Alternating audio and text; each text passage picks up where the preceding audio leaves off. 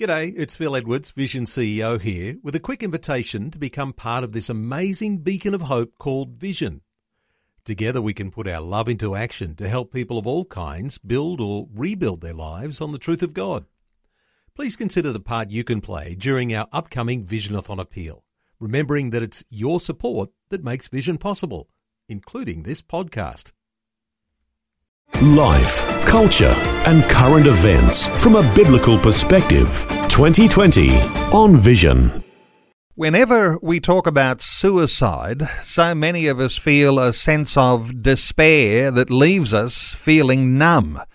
The mental health of those closest to us sometimes goes under the radar, and we don't always pick up the signs. A new book tells the story of a sister lost to suicide. Nicki Jeffery heard of her sister Michelle's mental health crisis just 11 days before she died by suicide.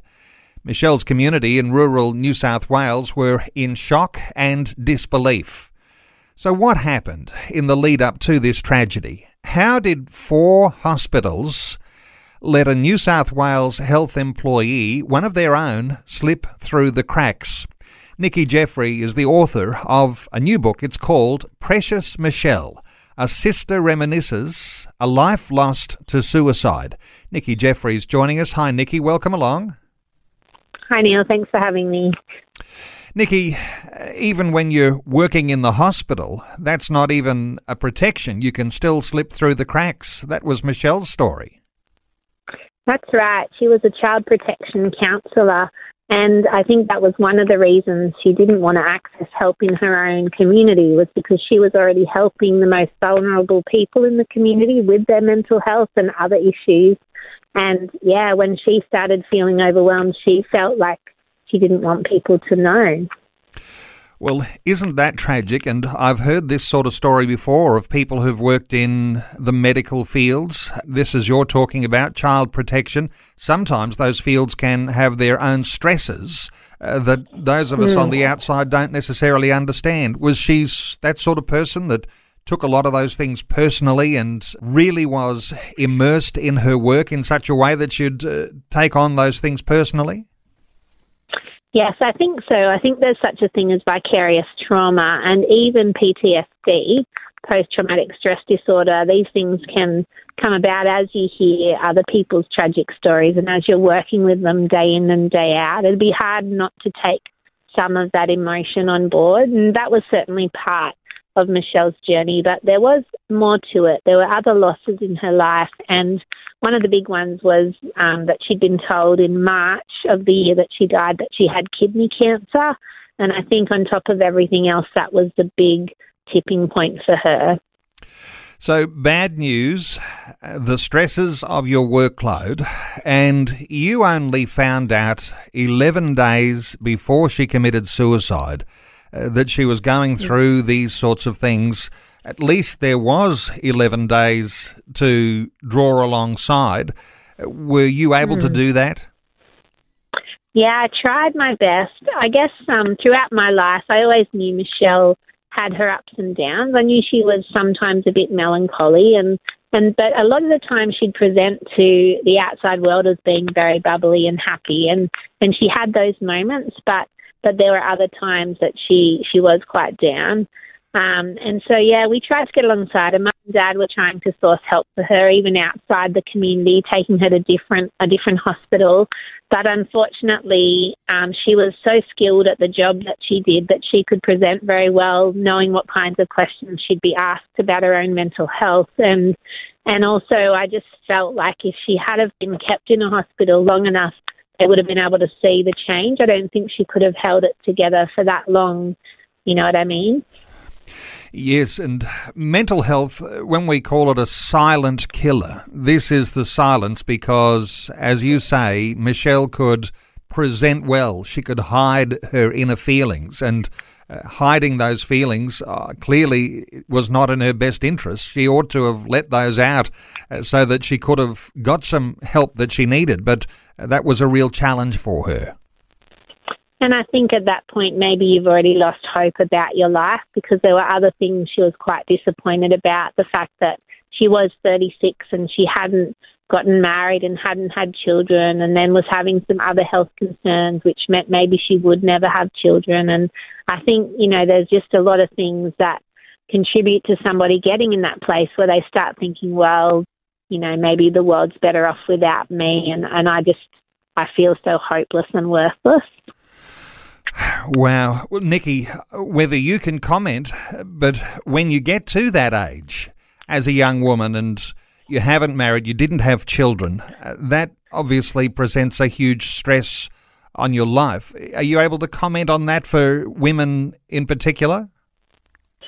Yeah, I can comment because I had some single years. I remember throughout my 20s, I was single for a lot of those years and, and just feeling always quite devastated as each year ended. Oh, am I ever going to meet that, that person that I can share my whole life with and get married to? So I could definitely relate to that feeling.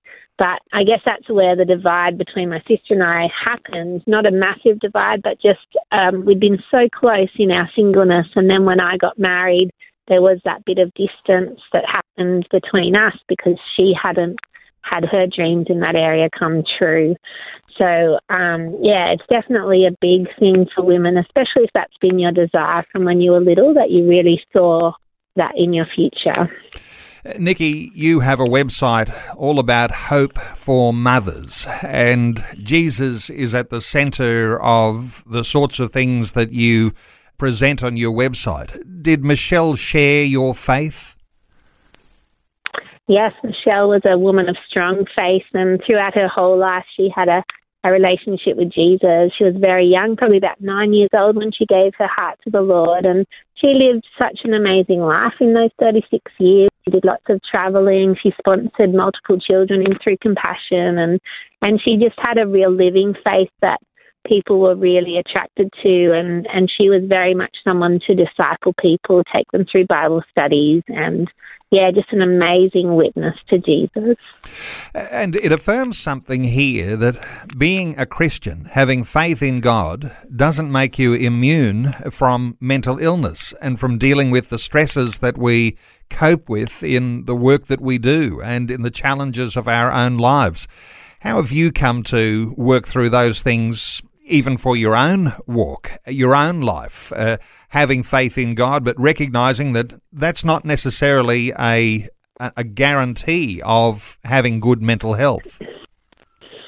Yeah, I found it pretty difficult when I was a new mum and was facing postnatal depression. It was really hard to grapple with because I had had that belief that maybe a Christian shouldn't need to take antidepressants and a Christian shouldn't be depressed. And I don't know exactly where that came from, but I think sometimes we might hear that kind of thing in church circles and society. And so it was a real um, lesson for me to learn, and it helped me write that book I wrote, Encouraging Mums with Hope, because, you know, I, I knew firsthand then how it felt to be depressed clinically and to not be able to function without some medication and without you know, psychology appointments and so forth. And I think we just, when we tell our stories, we need to just get rid of this stigma that surrounds mental health, and especially now with the society facing COVID 19, I think we need to really change the way we think and talk about mental health. And when you're a Christian, and usually a part of a local church, there's some pastoral oversight, and we might hope that if the pastoral team is well equipped, that there might have been the hope for some intervention. But I suspect not so many churches are well prepared like that. People are not necessarily well prepared. And I imagine that it would be a good thing if more of us had a little more insight, a little more understanding about how to deal with that when that comes across our path in the lives of those who are closest to us and those who are part of our church. Yeah, and that was one hard thing for Michelle because she'd always been so good at caring for other people and she did, you know, her child protection counselling. She actually did go to her pastor for help and said, you know, I kind of need pastoral care for myself. And somehow, out of that meeting, she ended up with the role of being the pastoral care coordinator of the church. So what happened there, I'm not exactly sure, but she ended up not getting what she needed and then having to try and give more again when she was already giving so much in her job. Nicki, let's talk about all of your family and her friends, those who were bereaved when she did commit suicide. How did they handle things and did they go through a typical cycle of grief and asking why and the challenges that families face?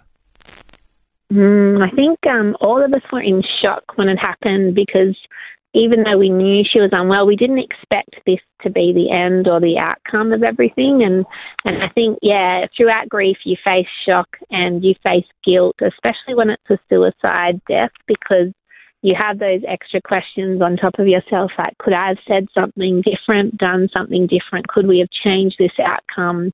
So yeah, all of that and I guess that's what because she also had so many friends and family members and she'd traveled all over the world and, and made friends and kept in touch and she was so good at keeping in touch with people and asking people how they were going. So it really devastated everybody and also particularly her small town community and where she worked and all the clients that she had, suddenly their rock, Michelle, had gone from this world and, and everybody was left. We all felt like we were abandoned by somebody who had been such a bright light in our lives.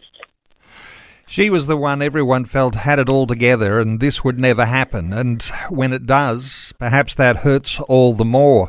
Your book is called Precious Michelle A Sister Reminisces a Life Lost to Suicide. And I note that your book is to those who are bereaved by suicide and to those that worry that one day they may be. So, reading your story prepares people for how they might deal with these things in their own uh, loved ones, family members, close group of friends. How do you hope people will respond to your book? Well, I hope it's going to bring hope to them. That's what I've put on the back of it hope for the hurting heart, because I think, you know, when we're facing mental health struggles within our family or friendship groups, like there can be that feeling of hopelessness and what can we do?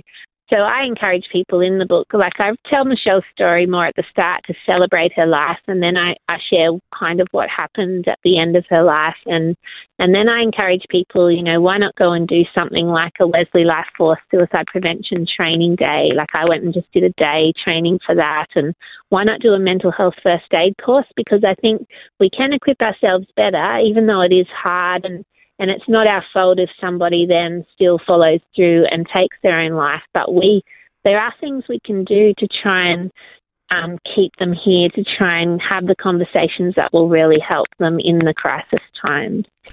So many of us may have a mental health issue in our lives, and I imagine for so many of us, it's our prayer that those closest to us might be able to notice what is wrong and be able to access the right sort of help that can get us through those times, get us back on our feet, and get us flourishing again. And it is a challenging, challenging thing. Nicki, thank you so much. Honour to you for putting your own thoughts on paper. And I suspect that that in some sense is a therapeutic thing you do when you write your story, where you get it out there and you can let others in on your own feelings. And I suspect your book is going to be very helpful for listeners who either are suffering their own grief from a suicide in their family or they may be wanting to prepare. And so the book is called Precious Michelle A Sister Reminisces a Life Lost to Suicide.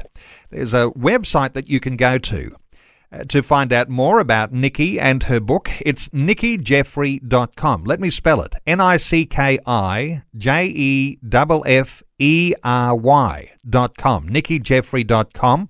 The book is available on Amazon, at Koorong, and it's likely to be in the Vision store at vision.org.au. Something special about going to your website too, Nicki, and that is that you have a documentary uh, that has been made on Michelle's life. It is password protected, but you're happy to share that with people who uh, visit your website and would like to see the documentary. Uh, just quickly, your wider community got together and produced that documentary. Yes, we had the Mid North Coast Mental Health uh, multimedia, integrated multimedia team create that for us, and it's just an eight minute documentary, but it does the same thing as the book in that it celebrates Michelle's life, but it also um, shares sort of some education for churches and, and health staff workers to help us better deal with these things. Well, Nicki, thanks so much for writing the book. We can hear your heart in all of that. Uh, NickiJeffery.com is the website. Nicki, thanks so much for sharing your thoughts and your book title with us today on 2020. Thank you so much, Neil. Thanks for taking time to listen to this audio on demand from Vision Christian Media. To find out more about us, go to vision.org.au.